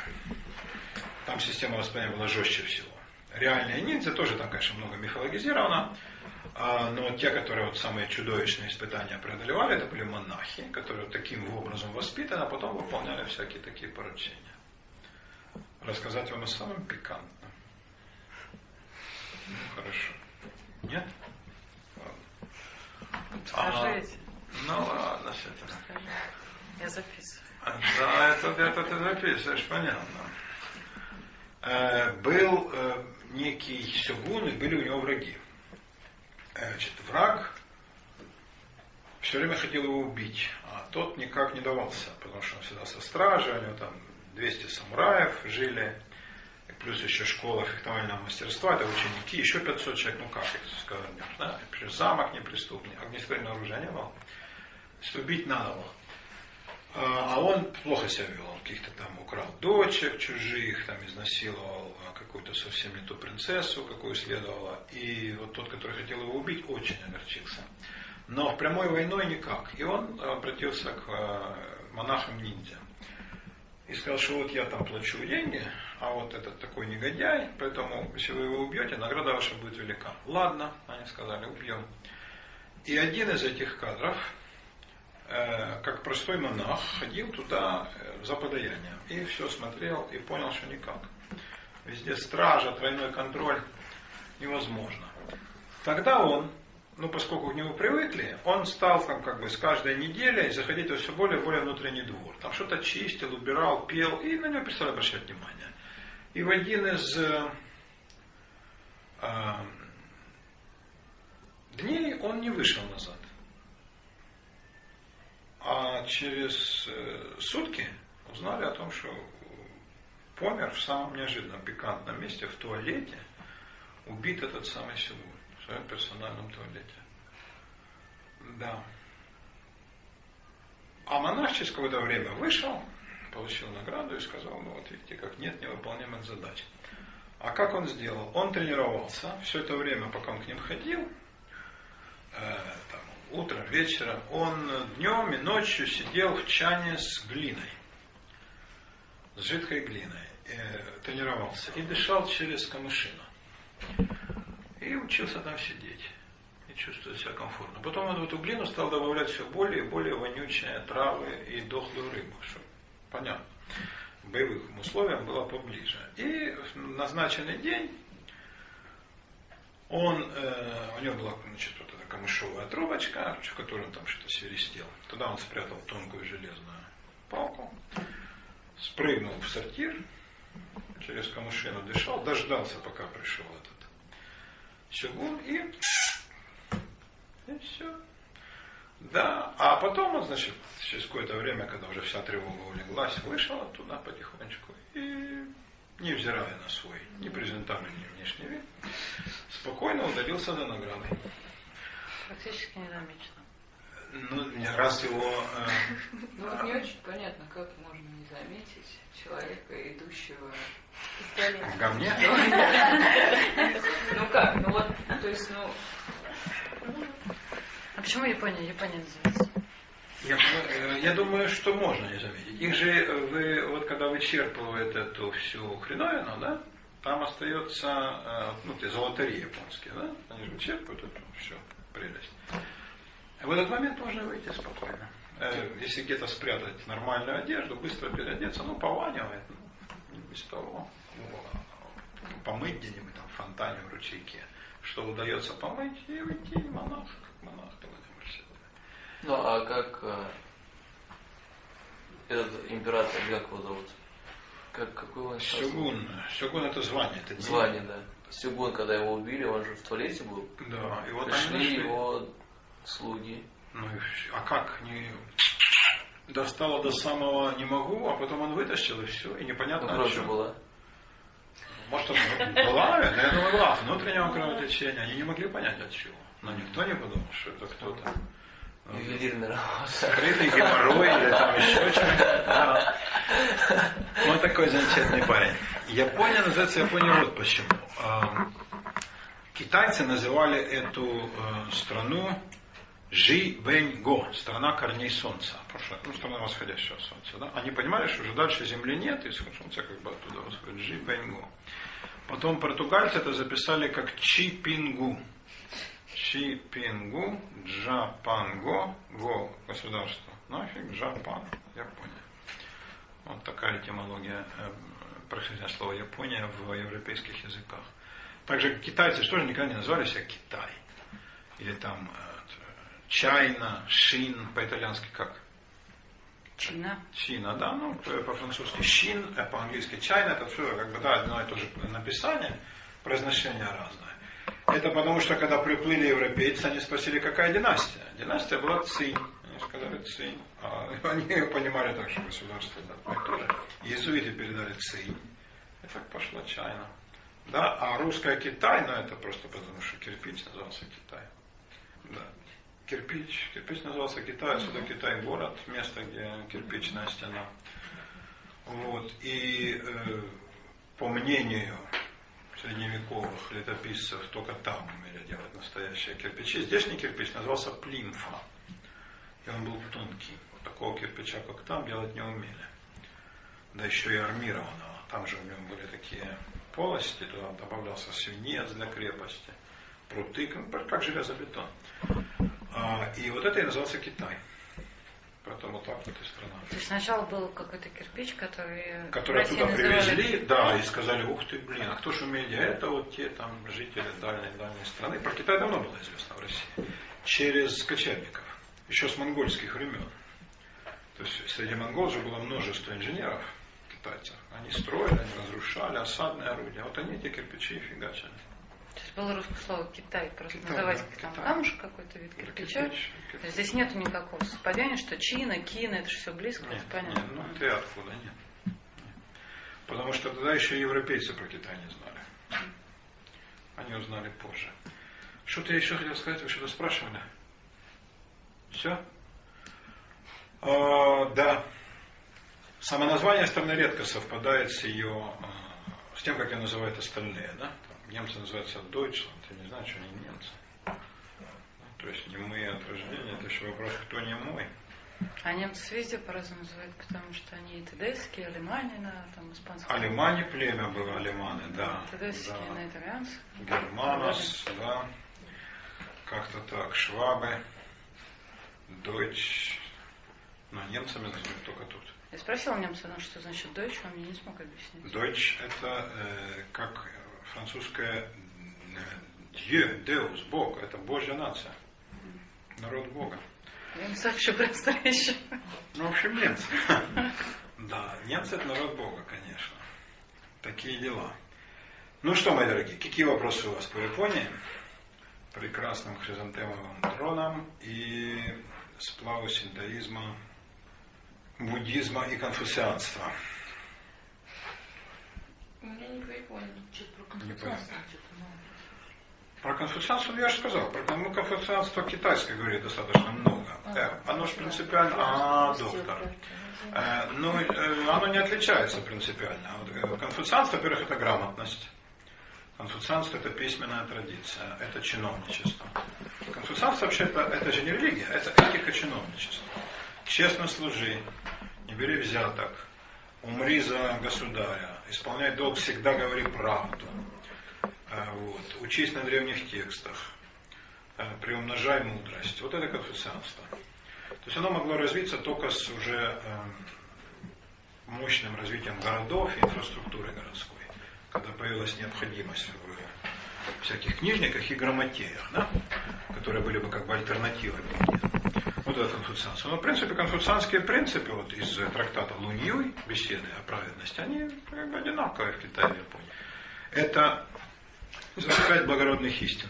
Отношения э, родителей и детей, мужа и жены, братьев между собой, э, друзей – и э, работодателя с работником. Вот это пять истин, которыми должен владеть простой человек. Вот эти пять, э, это все на основе полного подчинения. Жена убоится мужа, младший слушает старшего. По-китайски нет слова брат. Масоны там затруднение. Есть младшие братья, а есть старшие братья. А нет вообще брата. Есть какой-то конкретный брат, да? Так же, как по-чукотски нет слова снег а есть 20 наименований там. Да? Поэтому вот в Китае всегда конкретно, какой брат. И, соответственно, как ты называешься каким братом, такое место в иерархии ты сразу же занимаешь. И вот конфуцианство это иерархия. Это четкое понимание, где ты на лестнице. Какие у тебя права по отношению к младшим, какие у тебя обязанности по отношению к старшим. И что ты должен делать. Потому что для совершенного мужа прежде всего обязанности и долг, потом все остальное. Ну, это конфуцианство Китай такой же, в Японии такое же. Но когда оно пришло, то оно уже, конечно, встретило вот этот сплав интересный синтоизма народного и буддизма религиозного. И как бы вместе вот дало такую вот еще удивительную окраску. Там есть любопытное. А нельзя, Олечкин, даже и сказать в процентном, потому что там каждый, каждый, он одновременно и синтоист, и конфуцианец, да, и э, э, буддист. Они не разделяют, да. То есть это не как, не как в России, там, православных, ну, условно, там, 60%, ни во что не верующих, там, 30 и 10 всех остальных. А, Здесь просто все... Они во все верят, да. Ну, как бы, не то, чтобы они верят, они соблюдают. На самом деле, мне кажется, вот вопрос веры их вообще не интересует. Они верят в свою страну, э, в предназначение и в свой долг. Но верить в религиозном смысле, как в Европе, нет. Они не верят. И э, вообще в, в синтоизме в особенности обрядовая сторона гораздо важнее мировоззренческой. Но сейчас этого полно в православии. То есть люди ставят свечи, держат посты, спроси, а во что ты, собственно, веришь? Никто тебе, в жизни не ответит, и Евангелие никто никогда даже не открывал. Да, я с этим сталкивался множество раз. Вот нынешнее православие это просто поголовная вещь. Такое же, кстати говоря, в современном иудаизме, из тех, кто сейчас вот из этих евреев советских, его принимает, это они всячески все тщательно соблюдают, ни уха, ни рыла ничего не знают. А, собственно говоря, о, об идеологии, да, о самой подкладке. Вот в Синто там как бы и знать особо нечего, и они не интересуются. Самое важное, правильно исполнить жертву, в правильный день прийти, вот так поклониться, да, вот здесь переодеться, не то Бог не зайти в европейской одежде. Э, дать жрецу, там сюда монетку, сюда там рисовую лепешку положить, да, сюда такой шарик о нагире, рис в. А, это все? Ну, для духов. Они не понимают особо, кому это идет, что там это будет с этим делаться. Э, и их это не, не интересует. Он, вот как бы э, жрец сказал этот куниси, вот так зайдешь, да, дорогая, Тебя что интересует? Чтобы были э, хахали, и причем нормальные, да, а не всякая шушер клеилась. Вот сюда иди, вот это положи. Принесешь чем через три дня, принесешь такое-то, да, оденешься как следует японской девушке. Вот сюда вот так положишь. Да. И вот ты это и делаешь. При этом там как эти духи между собой соотносятся, где они сейчас находятся, куда пойдет моя жертва, каким образом дух меня услышит, это их вообще не интересует. Нет, вот, вот обрядовая страна вытесняет мировоззренческую, но для них это, это важно и плохо. Для религии, для которой мировоззрение важно, да, вот во что ты веришь. Да, поскольку если не верим в Христа, как говорил Павел, то и вера наша тщетна, если не верим в воскресение. Нынешние, которые ходят в церковь, понятия не имеют про воскресение, и уж, конечно, не думают, что они воскреснут. Нет, воскресенье это день, когда можно забухать. А вовсе не как бы там победа. победа духа над плотью. Нет. Но она, она зайдет, она будет истово креститься в юбке, не дай бог не в брюхо, в платочке, сотрет там предварительно с морды это четыре слоя краски, э, свечечку эту с экстрактом красавки анузола поставит, все обязательно. То есть все чисто внешнее, ритуальное и не то чтобы даже показное, а именно обрядовое. Обрядовое, да? мировоззренческого нет. А, но там как-то это особо никого не интересовало, потому что синтоизм, он же в этом и существует. Устрой дома сад, например. Да, вот у человека неспокойный дух. Что советует ему Куниси, этот жрец? Священник синтаистский, устрой дома сад. Человек зажиточный, в данном случае о зажиточном человеке, покупает дом японский. У них, знаете, такие сдвижные эти сёдзи, да, такие как бы шир, ну, раздвижные двери. И нанимает мастера. Мастер ему на небольшом участке, там, таком, там же вообще земля очень, земля очень плохо, земля бешено дорогая, особенно в городах. Но где-то там находится участочек. А, и это рассказ, да, билетристика что человек не находил себе места. И вот не знал, где еще он живет и так далее. И он пришел, значит, он был там последовательно у христиан, у буддистов никто ничего не сказал, а вот старый такой священник, этот Куниси, уже там пожилой, он спал, потому что-то рассказывал. Да. Говорит, я знаю, да, сделай себе сад. И сказал, как. И вот он построил себе такой традиционный дом. Ну, это в Японии, как я понимаю, многих. Но четвертая стена этого дома, когда раздвигается, это получается сад маленький садик с этим гротом, с фонтанчиком, с камешками, эти карликовые, карликовые сосны, эти бонсай, да? э, мох, и он говорит, ухаживай за садом, и каждое утро смотри, и все, ну, как бы, он успокоился, да, и мораль, мораль очень понятна, да, у рассказа, да? не ищи каких-то вот он стал частью природы. Он впустил природу, сад, как он сам потом пишет, сад вошел в мой дом. Вот как бы вот в этом, да, для японца штука. Там, где мы глотаем таблетки, идем там к психоаналитику, на тренинг, куда там еще идем, биться головой об стенку, там э, э, вот такой существует способ, да. Я думаю, для, ну, для Европы это мало приемлемо.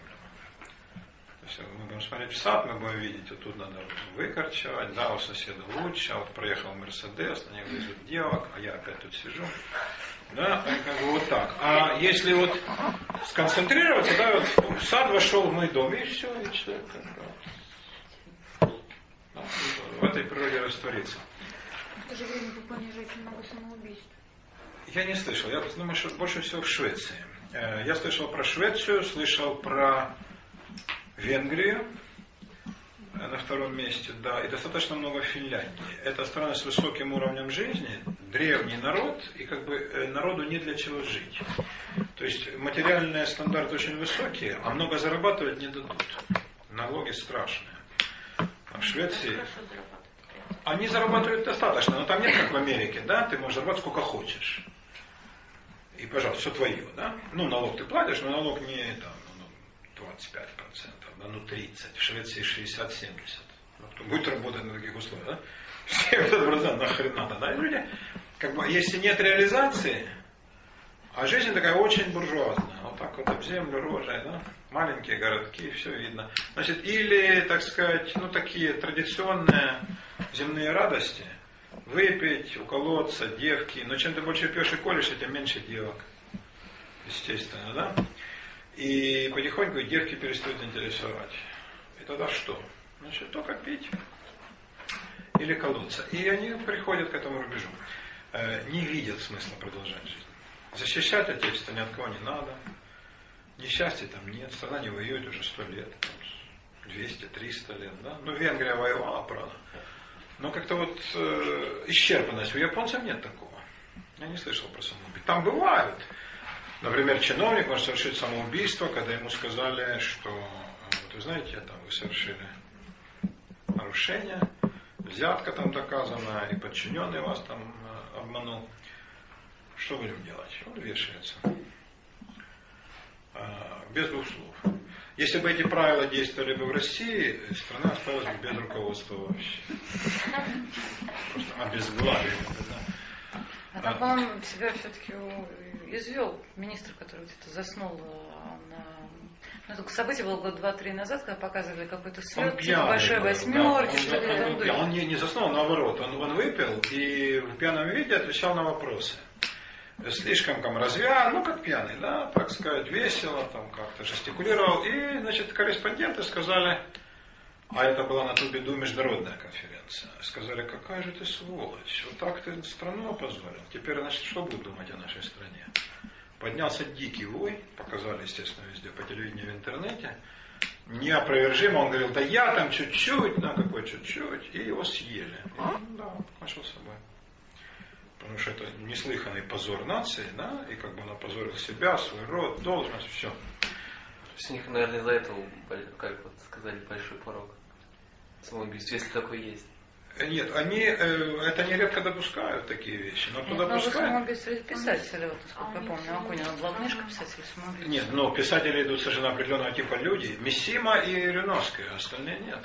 И, э, этот самый как его зовут, Кобо Абе, живет до сих пор, по-моему, из, из тех, кто мы, кого мы знаем. Ясунари Кавабата тоже. Ну что, нам там очень много работают, и вот, вот в этом плане. Что Смотри, э, по сравнению с Россией не работают очень. Нет, ну естественно. Во-первых, это не трудно. Нет, ну Во-вторых, э, их это не тяготит. По сравнению с кем мало? С Китаем? Скорее С Китаем, наверное, скорее, и, может быть, с Америкой. Американцы очень пашут круто. Но, понимаете, когда человек работает, это, он никогда не покончит с собой. Человек покончит с собой, когда у него нет работы. Вот это я поверю. И он в отчаянии, он приходит домой, жена говорит, ну, Стас, опять все, да, и дети, папа, ну, и он понимает, что никакой, да, ничего ему не светит, да, тогда он говорит, да. Что вас так рассмешило, Стас?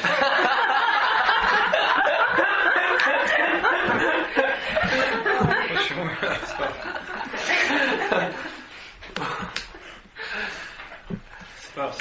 Вот, э, вот тут я готов поверить в самоубийство, да? Я готов поверить, когда человек, как бы вот он живет в городе, вот он понимает, что он в этой жопе э, проживет всю свою жизнь. Он никогда не уедет, он в этом маленьком городке, и никаких перспектив, он будет точно так же жить, как его соседи, спившиеся скоты в этом страшном доме, в котором вот это с деда прадеда, это может быть причина самоубийства. Э, но если человек работает, как бы много он не работал, большая работа как раз лечит это самоубийство. Сейчас уходим. Сейчас уходим. Э, поэтому нет, это никак никак бы не получается. Э, самоубийство есть в любой стране, безусловно. Но доказано, максимальное число самоубийств среди молодых, старые редко цепляются за жизнь. Молодые, им кажется, может быть правильно, может быть им ложно кажется, но у них впечатление, что у них в жизни нет перспектив. Вот эти очень склонны к самоубийству. Ну, плюс несчастная любовь, но это понятно. Это как бы, этот процент, я думаю, везде одинаков. А вот когда реально человек видит, перспектив нет. Когда в СССР, э, в России был всплеск самоубийств, пошли массовые увольнения из армии после краха совка. И офицеры поняли, все, они без квартир, без службы, без денег, непонятно куда. У него жена, дети, они живут какой-то заднице. И сегодня еще как-то дают там какое-то жилье, а завтра вообще на улицу. И никаких перспектив нет нигде. Работы нет нигде. Ни здесь, ни в области. Вот, ну тогда немногие. Вот. Вообще нормальный бы офицер, да, если бы это был русский офицер, как мы знали, взял бы оружие и грохнул бы десяток ублюдков, но эти, которые уже полуживотные, они только себя. Вот такая вот штуковина. А, вот такие самоубийства есть. Да? Такие самоубийства есть. Поэтому, мне кажется, в Японии их не очень много может быть. Хотя, в принципе, количество людей, склонных к суициду, среди всех наций примерно одинаково.